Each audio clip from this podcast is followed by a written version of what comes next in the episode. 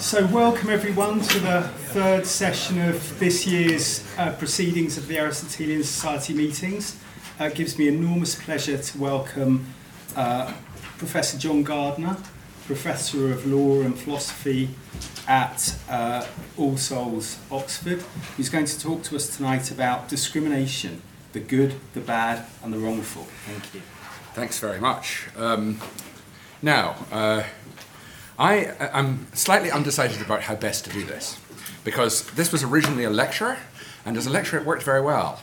But since, since then it's become a paper, and that gives me now the awkward question of whether I deliver bits of the paper to you or whether I just talk extempore about what's in it. I'm probably going to end up mixing these two idioms up. And to make matters worse, my varifocals, which at my age I need, have broken, so I have to keep doing this from my reading glasses to my distance vision glasses. I apologize for that, which will just add to the awkwardness. Um, so, this, as the paper explains at the end, this is a subject that I worked on many years ago.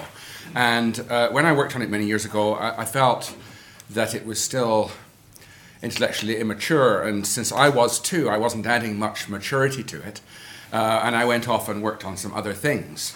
Uh, but uh, maturity has come to the subject in the intervening period, and when I was asked to give some lectures in Brazil uh, by a foundation dedicated to anti discrimination, I thought, well, this is an opportunity to catch up with all that reading, uh, find out who's been saying what, and see if I have anything to say. And this, this is the first paper to come out of that uh, re encounter with the subject, but I'm expecting uh, to do more work on it, subject to what you guys say about the achievements so far. Um, so the, the, the paper begins um, with uh, a brief discussion of what I regard as a rather incidental debate in the literature about whether we should use a moralized or a non moralized uh, concept, people say, concept of discrimination. Um, I'm not sure that you get to choose concepts like that, but that, that's the way it's often put. Which are we going to choose, a moralized or non moralized concept of discrimination? I, I, I introduced some considerations here briefly in favor of going for a non moralized concept or for, rather, the way I would put it, for thinking that the concept of discrimination is not moralized. Uh, that's a non uh, volitional way of stating the point. Um, but nothing much turns on that because everything I discuss in the paper could be adapted quite straightforwardly to suit the idiom of those who think in the moralized way that discrimination is always analytically bad. I don't think that. I think discrimination can be good, it can be bad, and the challenge is to work out when and why it's bad. And then when and why it's wrong. And it's part of the unfolding of the paper that we move through badness to wrongness and distinguish those two things uh, as we go along. Um, and the move isn't very straightforward. It turns out to be complicated to move from the badness of discrimination to its wrongness, at least the way that I'm pursuing the argument. There, as I say somewhere towards the end, this may not be the whole story, and there may be places where other considerations can be introduced that would disrupt still further the already rough road that I'm dragging us along. So um, the um, let me move to my reading glasses for a moment. Um, the way I begin the paper is by um, just uh, putting my faith in um, a, a, specification of what discrimination is, which is really very simple. And I, I hope have, you, have all of you laid your hands on a handout? Because if you haven't, you've sat very far towards the back, and there are lots of them at the front.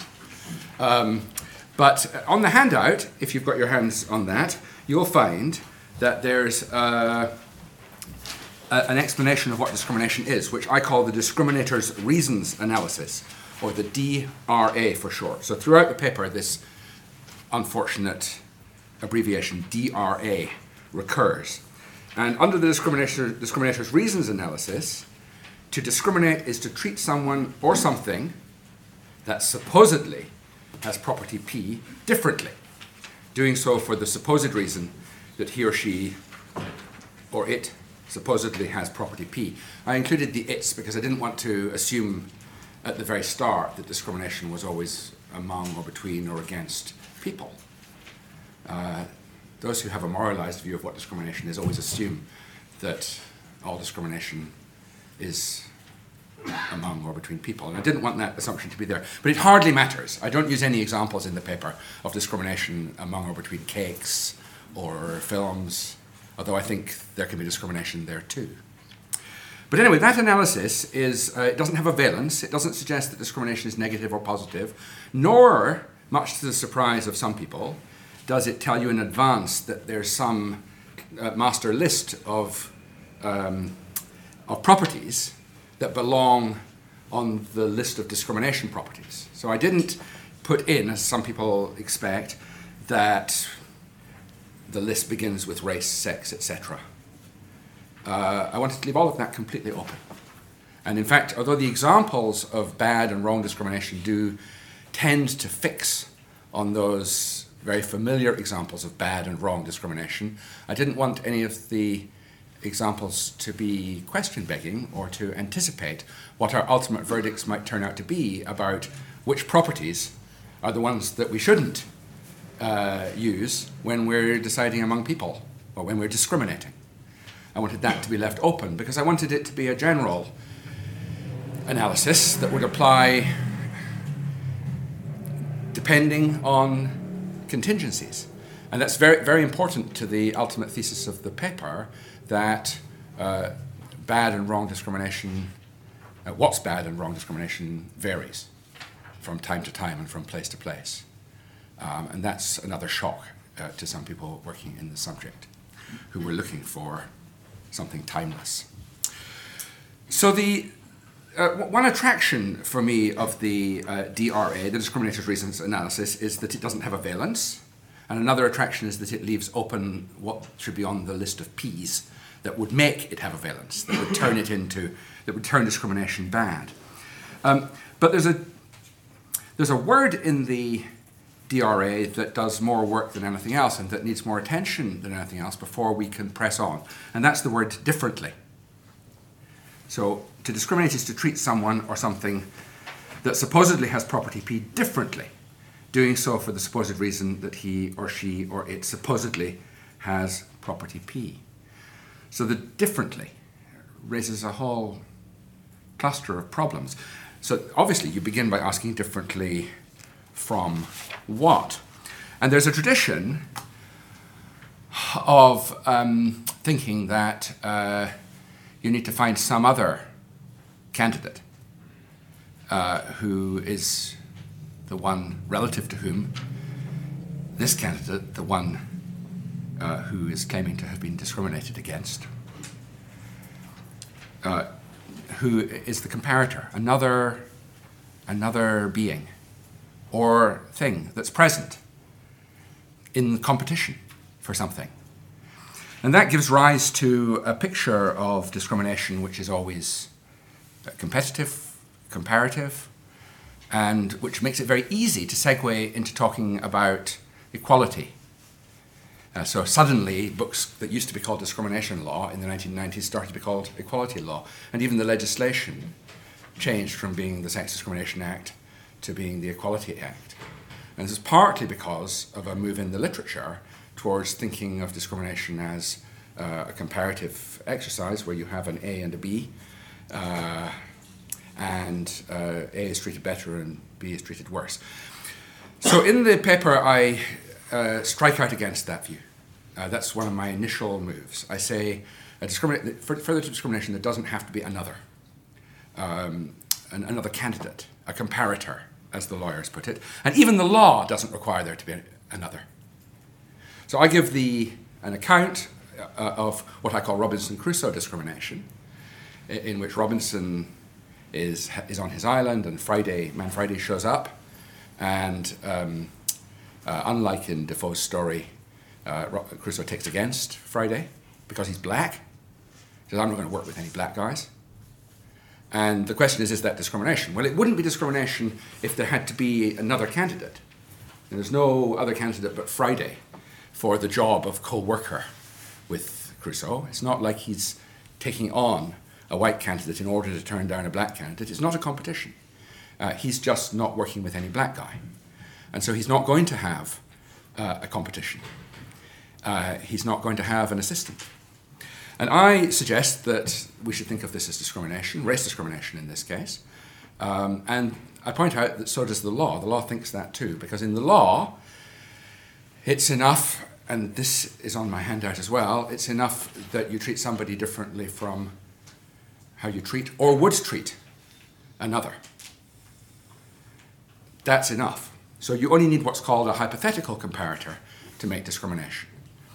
So I want to hold on to that feature that's in the law, which I think is also present in the Crusoe story that I, uh, as I've adapted it, that uh, Crusoe, on my account, is discriminating against uh, Friday, even though he's not at the same time discriminating in favour of some other candidate. And that turns out to be very important because it's often assumed that all discrimination against one is discrimination in favour of another, and therefore discrimination between.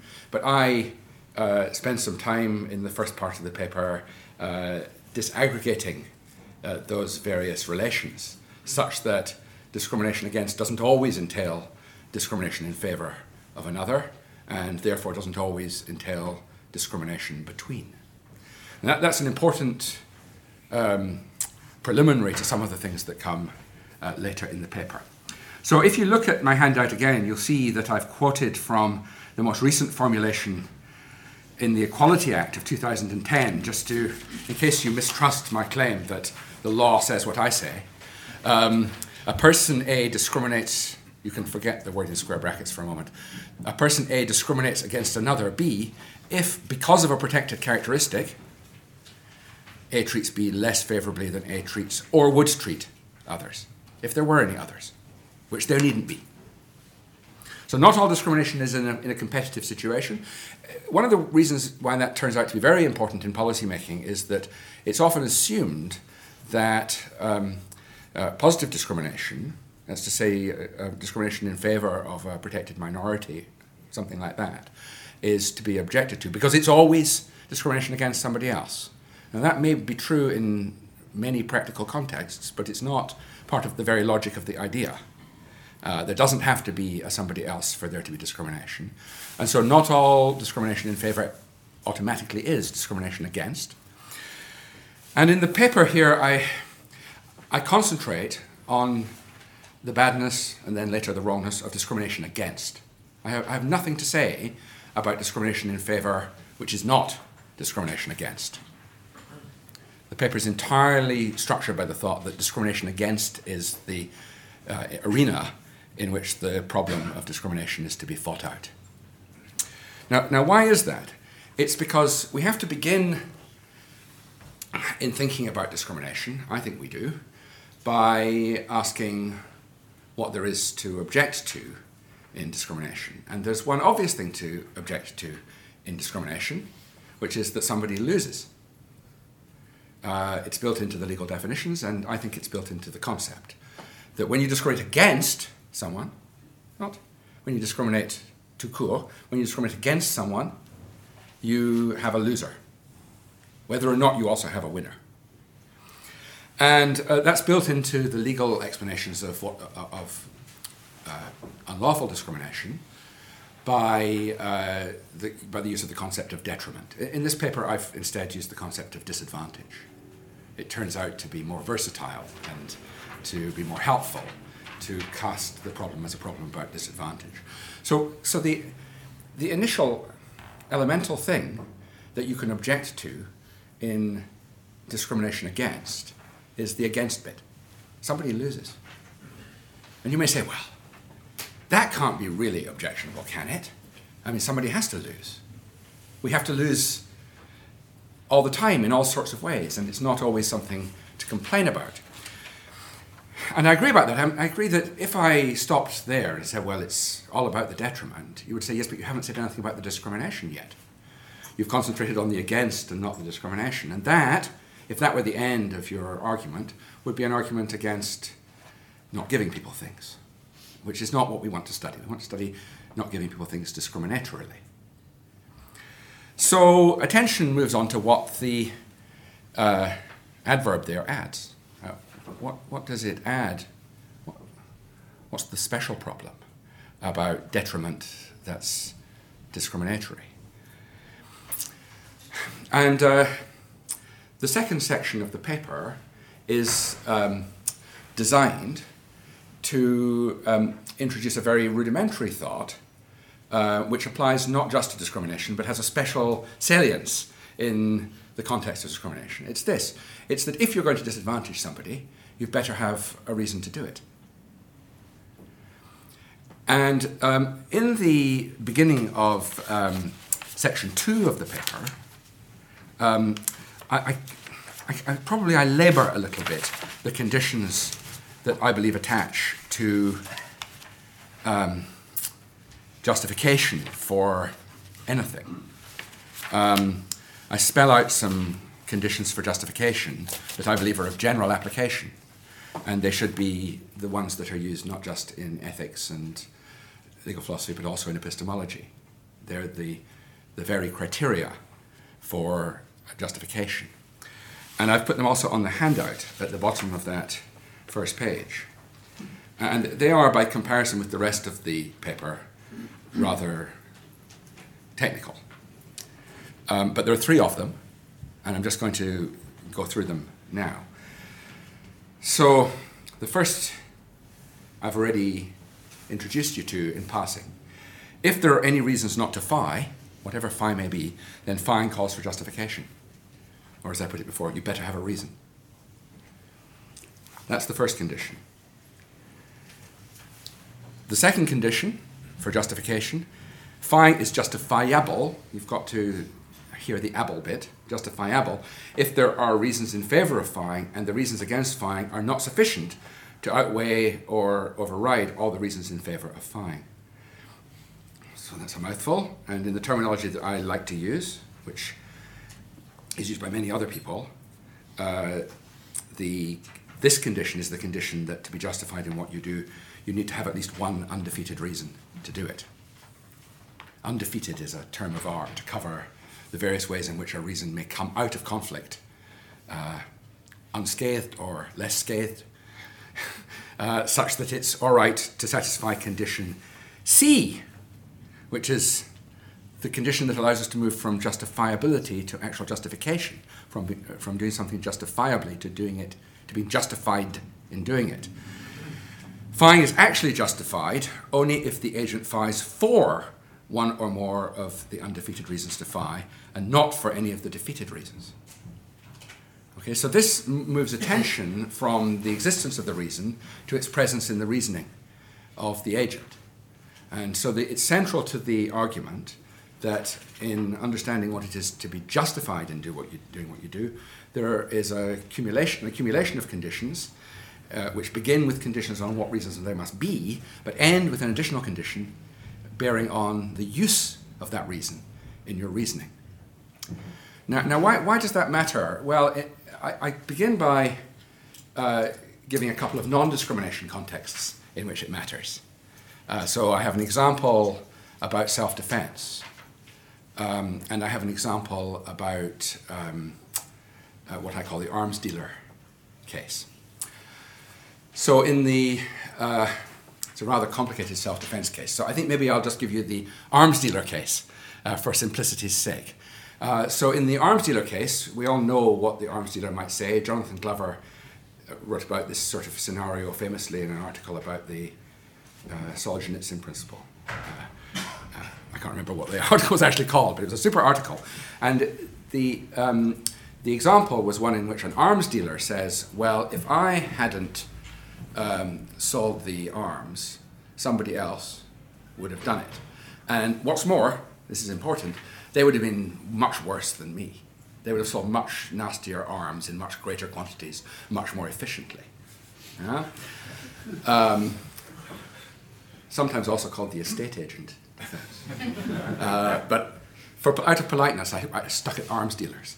Um, but you can see what's about to happen. I'm about to argue from this example, as from other examples, that it really matters whether the arms dealer who makes this defense was selling the arms in order to stop the other arms dealer from being much worse. If it's just now an, a, a, happy ex post facto discovery that there was a nastier and worse arms dealer, uh, that's just um, not a defense.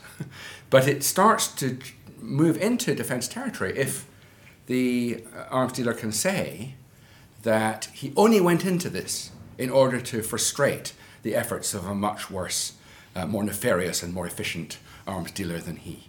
That starts, I don't say it's successful yet, there may be other conditions too, but it's the beginning of success in defending yourself. And I, I think that's important in understanding the, what I call the rudimentary badness of discrimination. Because the rudimentary badness of discrimination is a badness that's found only in cases where discrimination is rudimentarily bad. And those are the cases in which the discriminator doesn't have a reason. Doesn't have a reason for doing what he does that matches the reason that he takes himself to have. So he does this for the reason that, insert your preferred obnoxious category here, but that's not a reason. Doesn't count for anything, shouldn't have counted for anything. It certainly wasn't undefeated because it wasn't a reason at all. Now, this is only a very narrow and specialized class of discriminators that are like this. They're utterly irrational types. And I gave an example of somebody uh, who fitted this model, although it's actually quite hard to make an example of this kind of discriminator uh, plausible because most discriminators are not quite as irrational as this. Um, but my example uh, is on the back of the handout, and he's called discriminator D1. And I, I introduce him as the next one, using a sort of question and answer. It's a sort of forensic technique there for getting at his motives. Uh, so I imagine now I'm the barrister in cross examination. Yeah? So why did you refuse to hire this candidate? Answer because she's a woman. Yes, but what's your reason for not hiring women? Oh, the fact that they're women is reason enough. So it's a slightly odd case because actually most discriminators don't stop there. They come up with all sorts of interesting uh, fancifications and embellishments. But sometimes I think you can get to the, if you could get to the heart and soul of a discriminator, the crudest kind, you might just find something as crude as this. Um, so the, the, the, reason for giving you that example first is because it's a very simple illustration of the failure of justification uh, that marks out uh, discriminatory disadvantaging or discriminatory detrimenting from just disadvantaging or detrimenting. Uh, if you're going to disadvantage somebody, you better have a reason. Uh, and it's a bit more complicated than that. It had better be an undefeated reason, and you better act for it. And this guy, D1, he doesn't get very far down that list.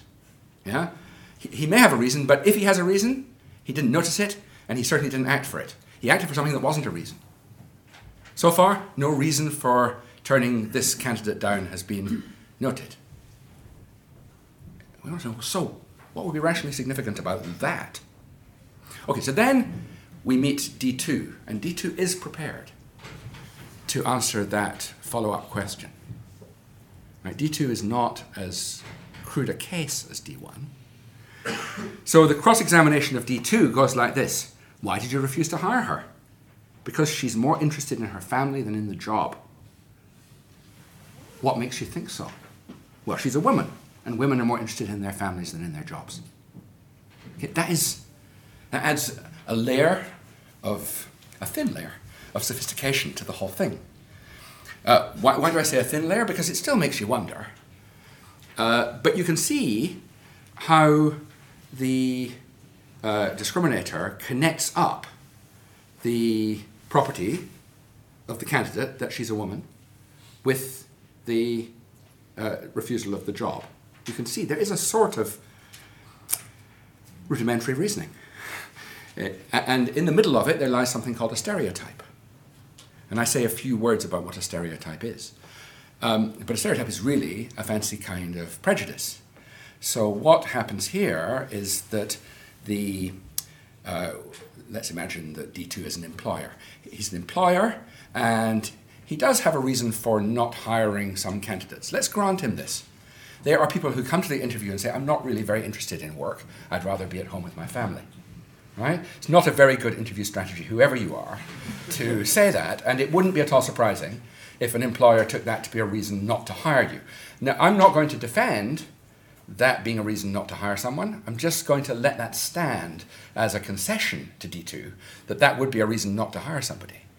Uh, D2's, the slight complication in D2's case is that he automatically associates women with this interview answer. Right? He doesn't wait for them to give that answer. He assumes that that would be the answer they would give if they were speaking honestly, and he therefore uh, connects the property being a woman with the property not being very interested in the job compared to being at home. And that's a sort of reasoning, and it's a sort of reasoning that involves a falsehood, um, a false connection of one property to another. And one of those properties, let's concede for the sake of argument, would have been a reason. Uh, and because it's connected with this other property, there's some intelligibility, albeit great falsehood, to the idea that that's a reason too. So that, I think, is a more uh, um, familiar case of, uh, of a a, rudimentary discriminator. Why, why still call him rudimentary? well, because although you can make rational sense of what he says, he still hasn't really got a reason. He's not got a valid reason. it's hard to use the language of reasons um, in a clear way when you're writing about this or any other subject, because you often find yourself in the position of having to draw distinctions uh, between bad reasons and good reasons, imagined reasons and actual reasons, putative reasons, and real reasons. And all of those uh, ways of putting the distinction are full of red herrings and false friends and so on. So it's not much fun to have to draw that distinction and rely on it throughout. But I, I have to draw it, and I do. So this is a character who has, what shall we call it, a putative reason. Yeah?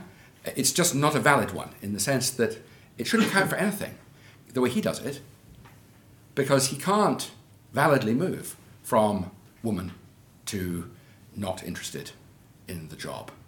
At least not his way.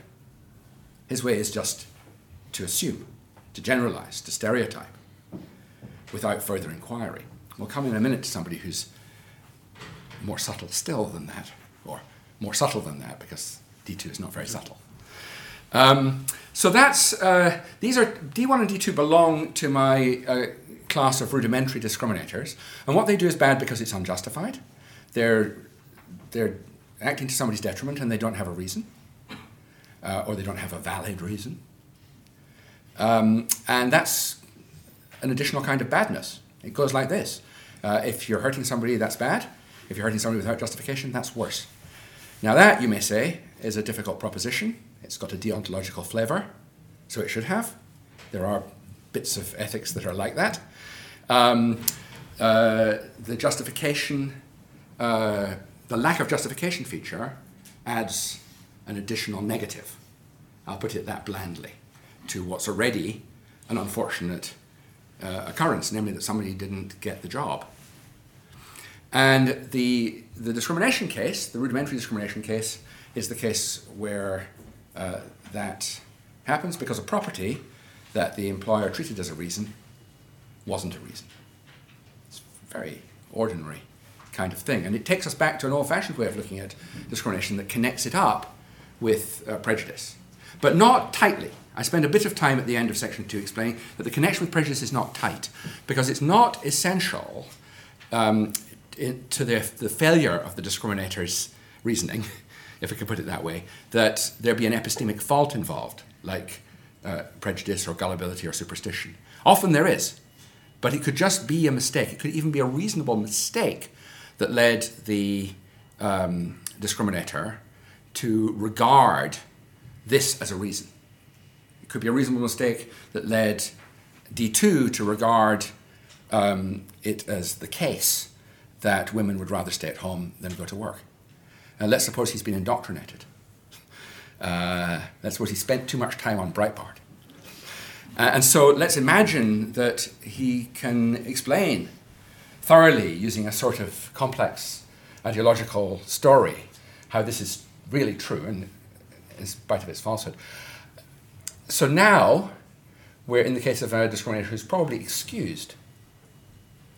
he's probably excused. That, that shouldn't worry us. He's still a discriminator. Um, it's still bad.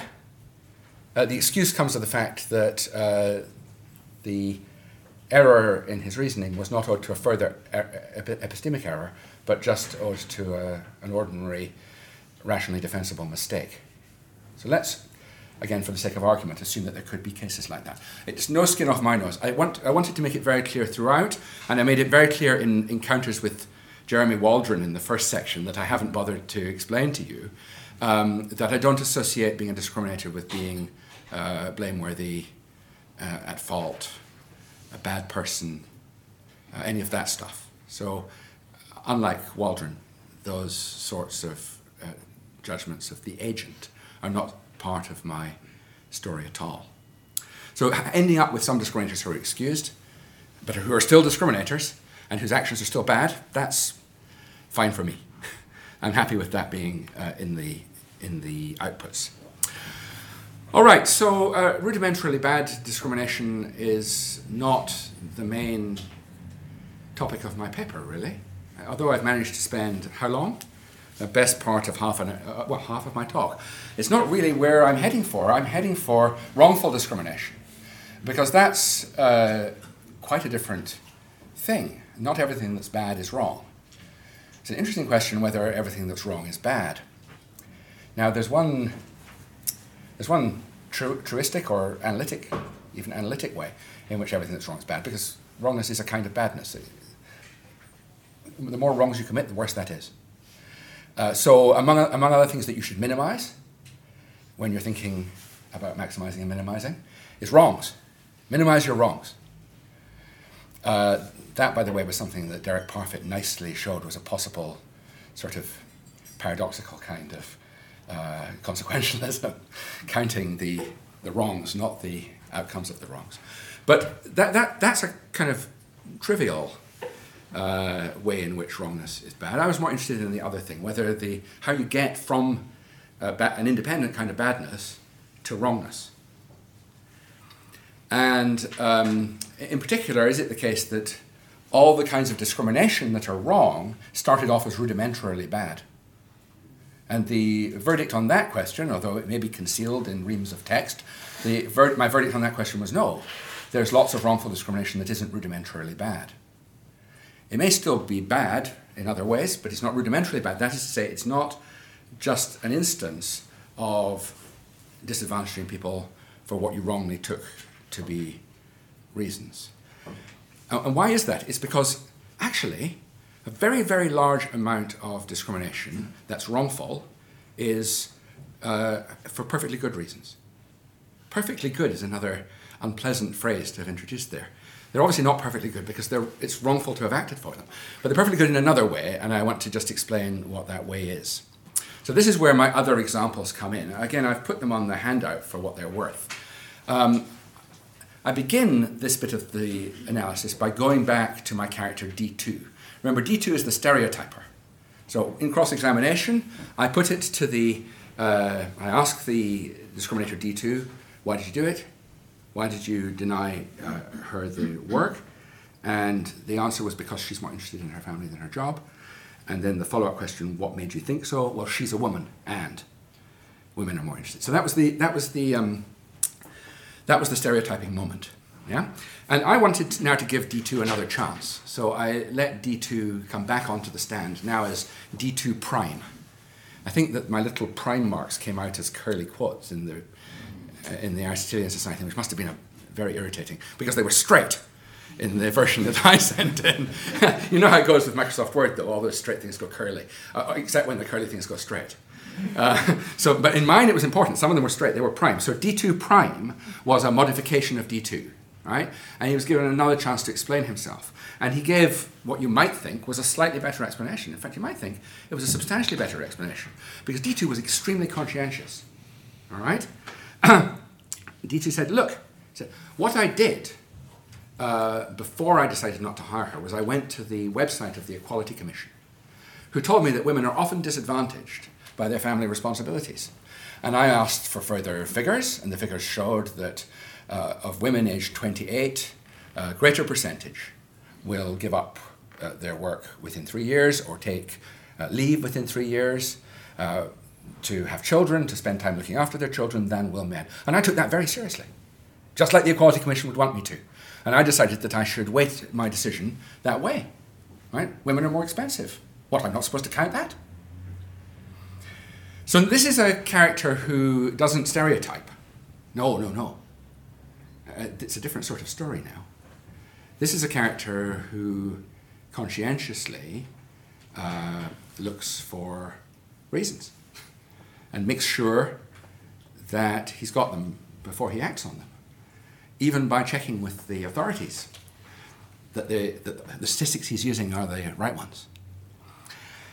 And um, you may say, well, he shouldn't use those kinds of probabilities, but we don't object to those kinds of probabilities being used as reasons all the time. In Fact, normally we'd think that was perfectly reasonable.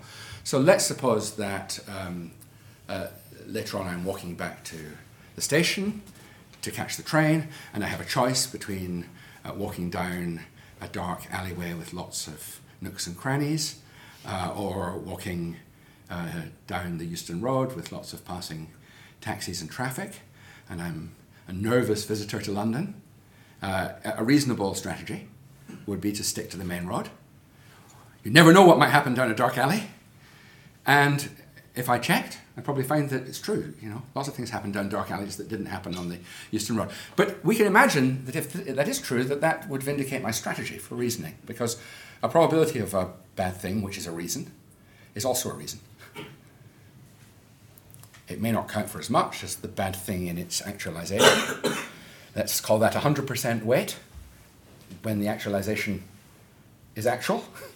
But if it's 50% likely, let's say it counts for something like 50%. So, something like that, I'm, I do not want to stand up for that particular analysis of how you quantify, but something like that is true about probabilities. And um, so, D2 prime, he's on firmer ground than old D2 was. He didn't just make any assumptions, he checked that these were not just hunches, but borne out by probabilities. So now we've got a different kind of discriminator, and I want to suggest that he's still uh, objectionable. This is wrongful discrimination still. Um, and then there's, a, there's another example that removes the probabilities feature, which I think is in a way a better example, and which actually picks up the relevant feature of D2 prime. So I call this character D3. And D3, I think, is the most common, or has been, in the recent history of, uh, of countries like ours, the most common case, right? So D3, he runs a cafe and a club, and uh, he has a bunch of antediluvian customers. And his antediluvian cafe customers don't like foreigners, and his antediluvian club members don't want women to join the club. Actually, we could just have one of these, but I made it more colorful by having D3 have two different businesses that were affected in different ways by different properties that their customers objected to. And um, D3, he uh, goes along with the preferences of his customers, even though he thinks they're ridiculous. Eh, the first thing you think is, what a coward. Yeah? But you only think that, I, I suggest, because you already know what I know that he's a wrongful discriminator. In other words, judging that he's a coward is a result of judgments you've made further back about whose side he should be on in this situation. Let's try not to make those judgments yet, since they're the output of the discussion. So here he is. He lives in a neighborhood filled with an antediluvian population. And as I put it in the paper, there aren't enough uh, cafe loving foreigners or clubby women who can make up for the customer loss that his businesses will suffer if he opens his doors to the foreigners and women who are so objected to by his customers. They will flee elsewhere to more like minded cafe owners and club hosts and leave him, and his business will go under. And that, as he puts it in my summary, that's not good for anybody, even the foreigners or the women. And um, so, uh, what would be the case for doing that? Better to go along with this, surely.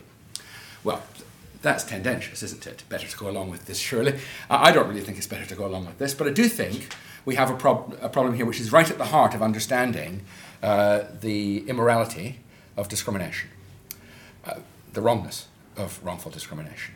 Uh, the wrong, wrongness of wrongful discrimination lies in, uh, well, I won't put it that way quite yet. The, wrongful, the wrongness of wrongful discrimination is the um, uh, a conclusion we should draw only once we've recognized that what we have here is a collective action problem. Uh, we're not going to be able to persuade even conscientious people like D3 who think that his uh, customers are idiots. We're not going to be able to persuade them to change their discriminatory uh, habits unless we can instill some confidence in them that the tide is changing in their favor and that they, uh, the flight of their customers won't lead to other clubs and cafes springing up with more antediluvian owners and hosts. And uh, so we have to begin thinking about the problem here as a problem about uh, disadvantage, uh, not just of the person who's denied the opportunity, but the disadvantage of a class of persons to which that person belongs. Uh, a class of persons grouped together by the property P, foreigner, woman, which is currently being used to exclude them. So the rest of the paper ends up being an, a working out of the implications of just that, the thought that now what we have is a collective action problem. These are reasons that D2 prime and D3 has, and they might, depending on how you structure the example exactly, they might be undefeated reasons. So I tried to structure the example to make it at least plausible that they're undefeated reasons so far, until they're excluded from consideration. Why would they be excluded from consideration? Because we need to make discrimination wrong. We need to make discrimination wrong, and that means excluding these reasons from consideration. That's our task. So discrimination on that view wouldn't be wrong apart from these, in these cases, wouldn't be wrong apart from our making it so. So, in the language that's used sometimes by writers on the law, we should then begin think, thinking of wrongful discrimination as malum prohibitum, not malum in se.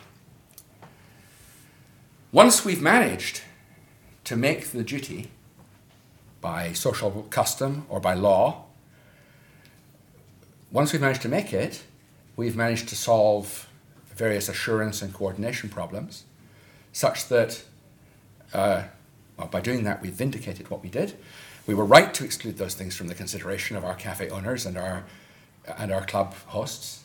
We were right to make it the case that they wouldn't any longer take uh, race or sex into account. Um, we were, we, how were we vindicated? We were vindicated because this gradually put a stop to discrimination. Right? This gradually, not immediately, uh, takes, it's got to get a bit of traction. Social customs don't get dropped in overnight, even by heavy handed laws. Uh, that takes time. But the task of the operation was to, um, was to make it the case that something that would otherwise have been okay because it wasn't rudimentarily bad is now wrongful. And it really is wrongful if we're successful. That's an interesting thing about um, malum prohibitum, is that when they are rightly created, they actually make the action wrong. They don't just purport to or claim to. When they do what they are designed to do, which is to break patterns that would otherwise be unbreakable, they become the very wrongs that they claim to be. So I talk a little bit about the um, about the relation between the legal and the social. That's partly because I'm interested in the history of anti discrimination laws. Uh, it takes a lot for the law to turn around, to be an engine of turning around uh, social opinion. And nobody would claim that anti discrimination law was an outright triumph in that respect. Uh, we all know that America's jails, for instance, are full of black people, and some of that is owed to discrimination. Some of it's owed to other sources of disadvantage.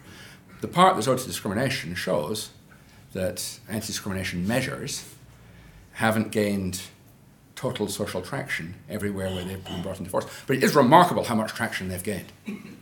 So it didn't take as long as you might expect if you had a knowledge of legal history for anti discrimination law to make it socially unacceptable to uh, deny people invitations to parties because they're black or to refuse to let them into nightclubs uh, because they're gay.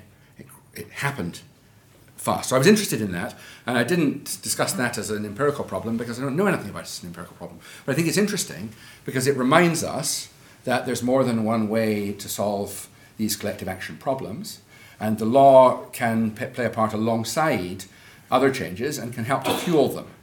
Uh, social changes that are not uh, that are not just among lawyers, but you know, among a wider population.